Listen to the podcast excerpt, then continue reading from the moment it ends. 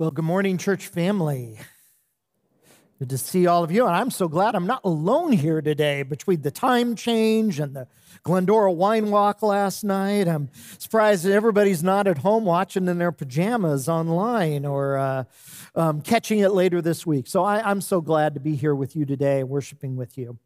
You know, it's not uncommon for someone who benefits from another person's sacrifice to fail to truly appreciate the magnitude of that person's sacrifice.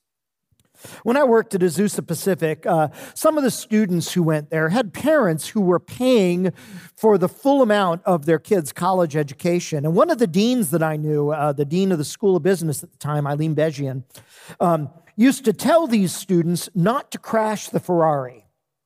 And what she meant is that she would remind students that a four year private college education with room, board, books, and other expenses is nearly as much as buying a Ferrari.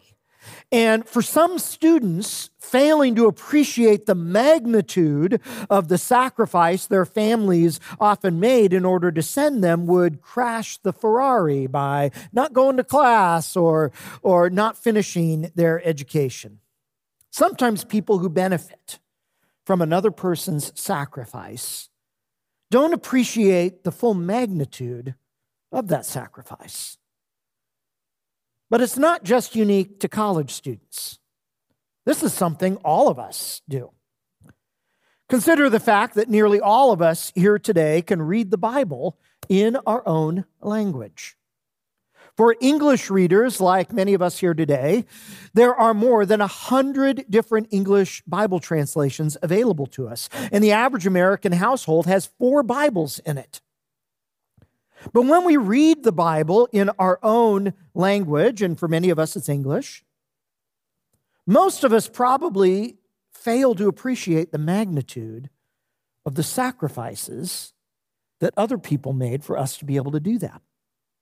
Consider, for example, the sacrifices of a guy named John Wycliffe. Wycliffe was the very first person to translate the Bible into English. He was a pastor and an Oxford professor in England over 600 years ago.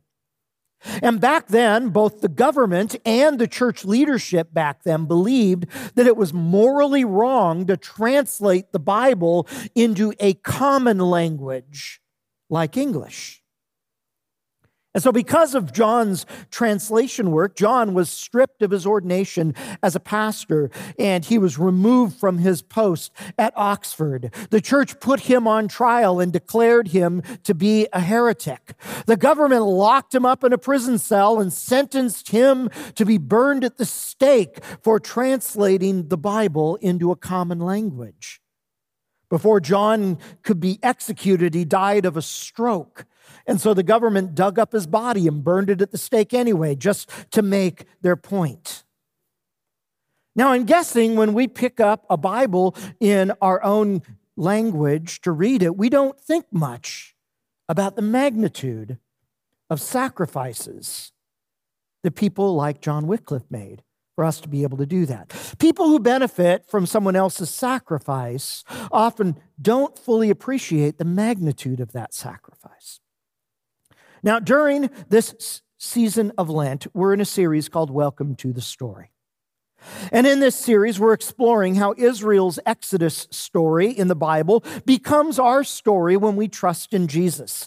And we started by looking at Israel's plight in Exodus chapter 1. And we saw that Israel's slavery in Egypt is a picture of humanity's plight, humanity's slavery to sin, evil, and death. Israel's plight in Egypt shines a light and reveals our plight as the human race. And then last Sunday, Pastor Kate looked at our deliverer from Exodus chapter 6, and we saw that God raising up Moses to deliver the people of Israel from their slavery in Egypt points forward to God raising up Jesus, his son, to be our deliverer. Kate reminded us that this is a yes and kind of story, with God delivering the ancient Hebrews from their literal slavery through Moses, and God raising up Jesus to deliver people from both literal and spiritual slavery. And today we're going to look at our sacrifice from the 12th chapter of Exodus. See, after Moses experienced God's call as a deliverer, Moses went to the Egyptian king, the Pharaoh, and demanded that Israel be released from their enslavement in Egypt. And after the Pharaoh refused a number of different times, God sent plagues upon Egypt, a total of 10 plagues in all. You can read about the first nine of these plagues in Exodus chapters 7 through 10. And today we're going to look at how a sacrifice protected the people of Israel from the 10th and final plague, and how this story becomes our story through our faith in Jesus. So, Exodus chapter 12. If you're able, would you, would you stand for the reading of God's word? From Exodus 12, verses 1 through 13. This is the word of the Lord for us today. The Lord, or in Hebrew, it's Yahweh, the name of God in the Old Testament.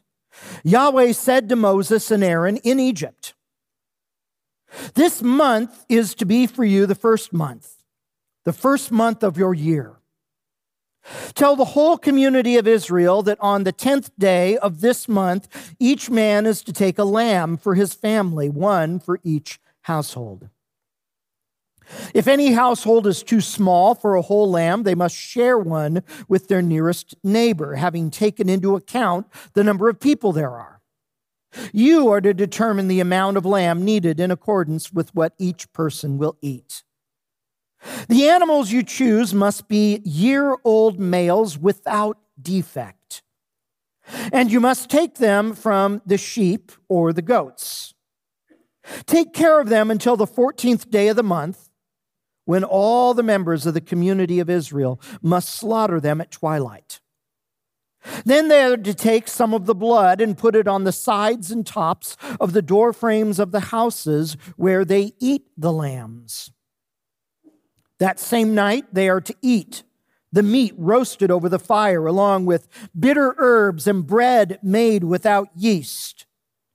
Do not eat the meat raw or boiled in water, but roasted over a fire with the head, legs, and internal organs. Do not leave any of it till morning. If some is left till morning, you must burn it. This is how you are to eat it with your cloak tucked into your belt, your sandals on your feet, and your staff in your hand. Eat it in haste. It is Yahweh's Passover.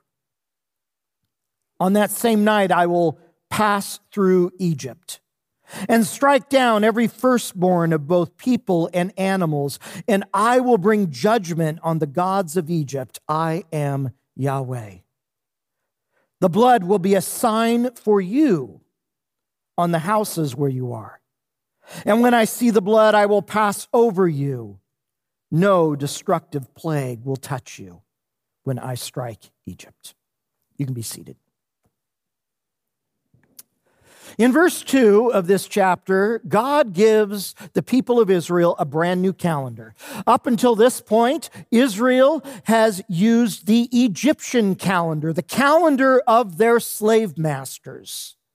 And the Egyptian calendar was a solar calendar, which isn't surprising since the Egyptians worshiped the sun as one of their primary gods. Israel's new calendar is primarily a lunar calendar. And the center of this new calendar is the Passover, their annual Passover celebration. This chapter is all about the Passover. God reveals how the people of Israel are to prepare to leave their slavery in Egypt, as well as giving them instructions about how to remember this event every year afterwards. The Passover centers around a meal Everything about this meal was rushed. The lamb was cooked by roasting without cleaning, uh, taking out the internal organs. Uh, the quickest way to prepare a lamb was by roasting. The bread was unleavened because there wasn't enough time for yeast to cause the bread to rise. The people were to eat this meal quickly with their walking shoes on, wearing their outdoor coats and their walking sticks in hand, ready to leave. And the lamb was the central part of this meal. According to verse 5, the Passover lamb needed to be without defect. According to verse 7, the Passover lamb's blood was to be rubbed on the outside door frames of each house one Bible scholar says that the blood on the door frames was a visible reminder that a life had been laid down within that house. And notice verse 13 of our reading says that this blood on the door frame was a sign for Israel. In other words, it's not that God needed the blood on the door frame so he could tell which household was Hebrew and which was Egyptian. The blood was a sign for them. Verse 11 says that this is the Lord's Passover, Yahweh's Passover. And the Hebrew word for Passover, it means a shielding, a protecting, a passing over. The, the blood of the Passover lamb ensured that God's people would be shielded and protected from this tenth and final plague upon Egypt. And that final plague was the death of every firstborn both animal and human, including the Pharaoh's own firstborn son. See, because the Egyptian people all shared in the collective guilt of enslaving Israel, every family in Egypt is impacted by this final plague. Verse 12 of our reading describes this plague as, as Yahweh's judgment on all of the gods of Egypt. Many Bible scholars have pointed out that each plague of these 10 plagues corresponds to something that the Egyptians worshiped as a god. In fact, if you're curious, I made a list of these 10 plagues and how it corresponds to the Egyptian gods in the weekly Bible study guide that our pastors write every week. If you go to glenkirkchurch.org and click the banner that says Welcome to the Story, you can download that weekly Bible study that has that list.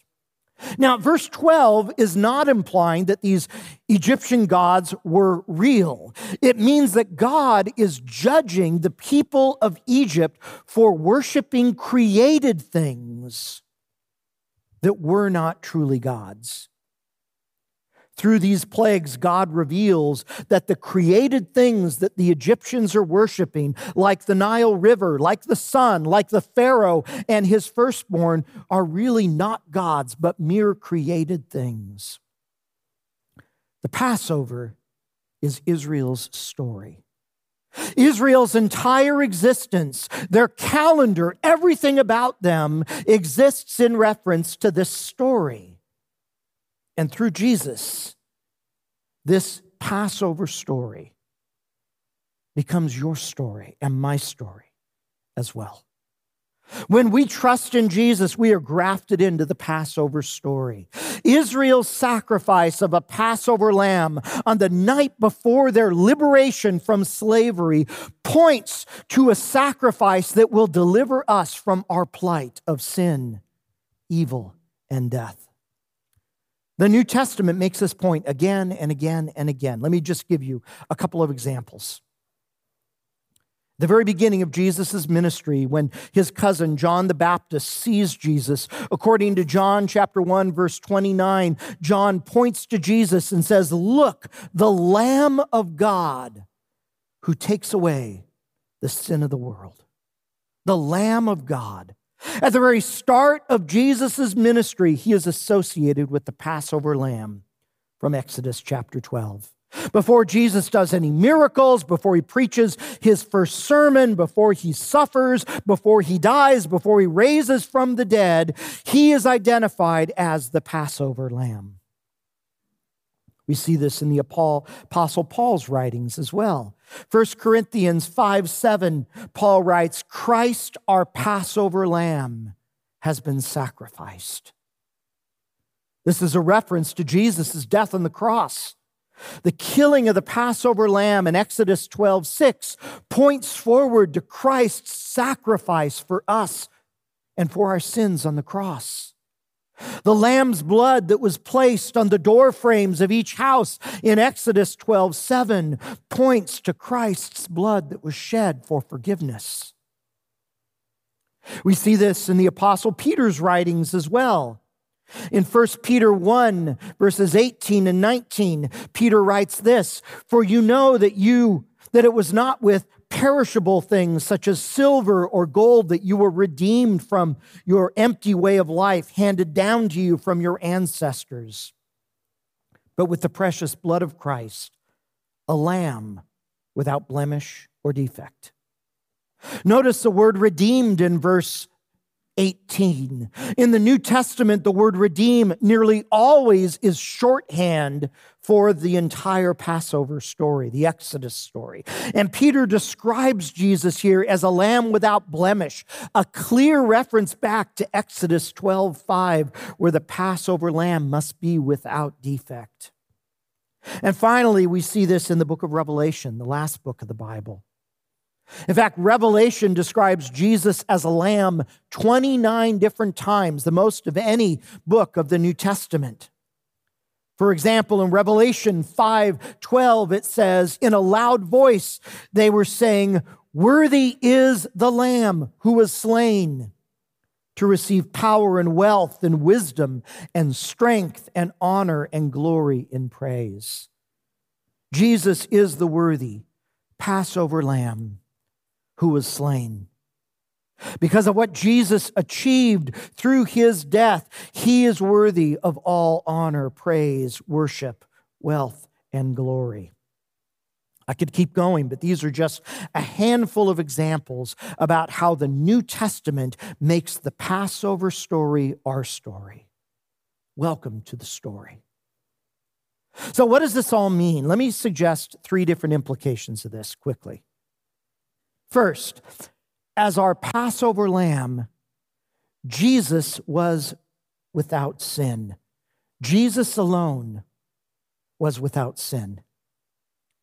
He was a lamb without defect or blemish.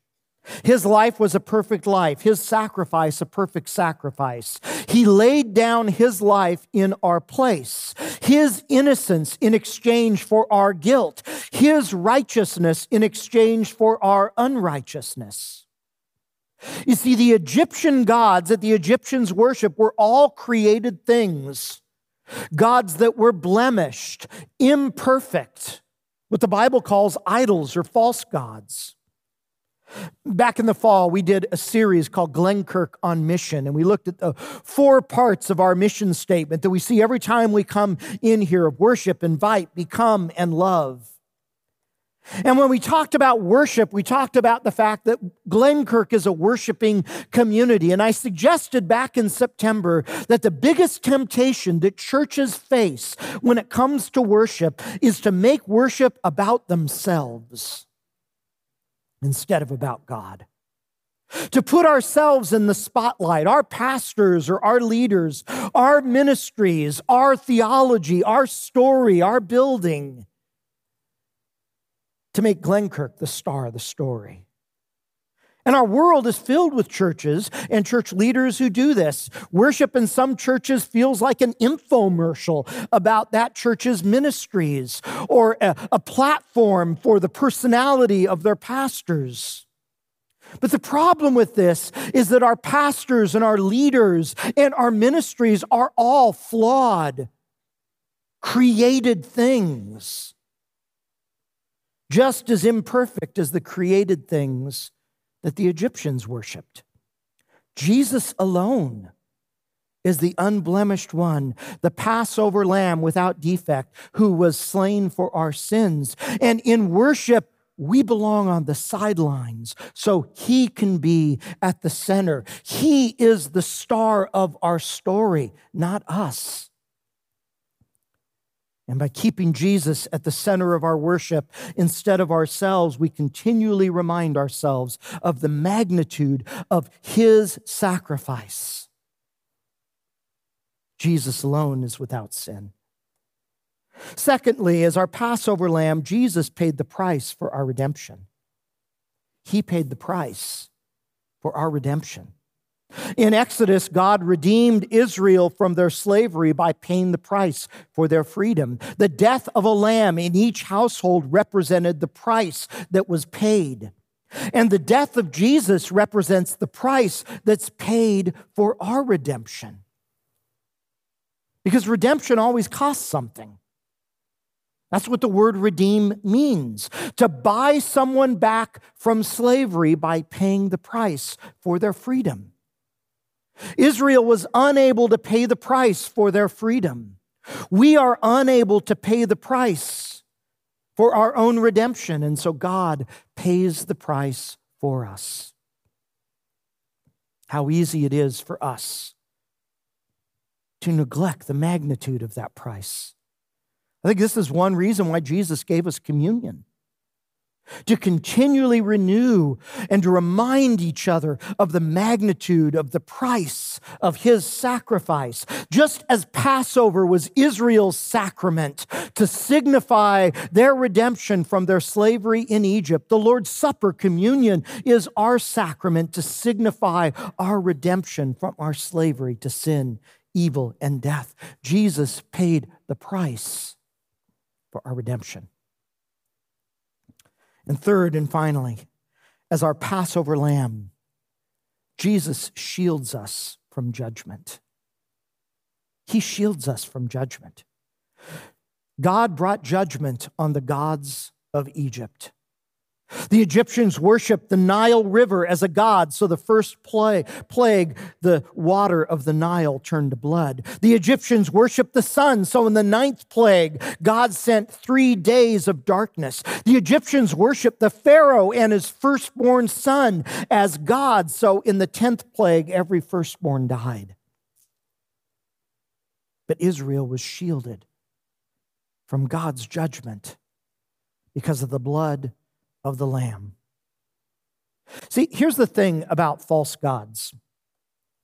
Over time, everyone becomes like what they worship. The objects of our devotion as people shape and mold us into particular kinds of people. The Egyptian people's cruelty of that generation, their enslavement of the Hebrew people, was a consequence of what they worshiped. Their worship of false gods turned them into the kinds of people who could justify oppression, engage in cruelty, and use violence to enslave people. Now, according to the New Testament, to the book of Revelation, chapter 1, the whole human race is enslaved to sin because Humanity as a whole has exchanged the worship of the one true God for the worship of created things. Tim Keller, a Reformed pastor, says that a false God or an idol is anything, any created thing that's more important to you than God. Anything that absorbs your heart and imagination more than God does. Anything you seek to give you what only God can give you.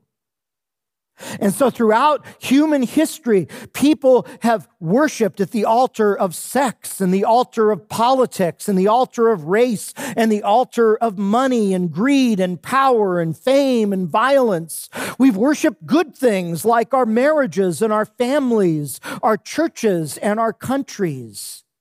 As John Calvin famously said, the human heart is an idol making factory. And when one idol disappoints us, we find another, and then another, and then another. And worshiping false gods shapes us into particular kinds of people because we become like what we worship. Again, back in Romans chapter 1, God says that worshiping created things brings God's judgment, and God's judgment doesn't come in storms or earthquakes, it comes in God giving people over, over to their own desires. We become ensnared and enslaved to the very created things that we worship. But through Jesus, our Passover lamb, we are shielded from judgment, set free from slavery to sin, evil, and death. But you know, even after we trust in Jesus, false gods can still be alluring to us. After God delivered Israel from their slavery in Egypt, it would take generations for the people of Israel to disentangle their hearts and their imaginations from the gods of Egypt. Numerous times they wanted to go back. Numerous times they romanticized how great things were when they were slaves in Egypt. The Bible reveals that it's easier to take Israel out of Egypt than it was to take Egypt out of the hearts of the people of Israel. And idolatry creeps in very subtly in our lives. I was thinking about that this week when I was reminding of a teaching that is, takes place in some churches that says that husbands function as a kind of savior to their wives. This teaching is based on what I believe is a misinterpretation of Ephesians chapter 5. And this teaching very subtly sets husbands up as false gods in their marriage. Creates an impossible standard for husbands to live up to because no matter how godly a husband might be, he's still an imperfect, flawed, sinful human being. Husbands cannot save their wives. Only Jesus, the unblemished Passover lamb, is able to save. And this teaching also sets up impossible expectations for wives because it encourages them to expect things from their husbands that only Jesus can give them. And that's the very definition of idolatry. Seeking from a created thing like a husband or a wife or another person something that only God can give us. Just one little example of how easily idolatry can creep into our lives as Christians. Only Jesus, our Passover lamb, can shield us and protect us from worshiping false gods. So, through Jesus, the Passover story becomes our story. Jesus, our Passover lamb, delivers us from sin, evil, and death. He alone is the spotless one who deserves all of our honor and glory. So, to quote that APU dean, let's not crash the Ferrari. Let's never take for granted the value and magnitude of the sacrifice our Passover lamb paid for our redemption from slavery. Let's be a community and be people who keep Jesus at the center of all we do, all we say, and all we aspire to become. Let's resist the temptation to make it about ourselves, our pastors, or our ministries, or our reputation, because He alone is the worthy one, the spotless Lamb. This is our story. Let's pray. Father, thank you so much for Jesus, the Lamb of God, who willingly shed his blood that is more precious than perishable things like gold or silver as the price for our redemption. Lord, may we be a congregation and may we be people, the kinds of people who keep you at the very center of all we do, who willingly step into the sidelines so you can receive the glory. Lord, protect us from the subtle temptations and allure of false gods. May we worship you and you alone because you are the only worthy one. Pray these things in Christ's name. Amen.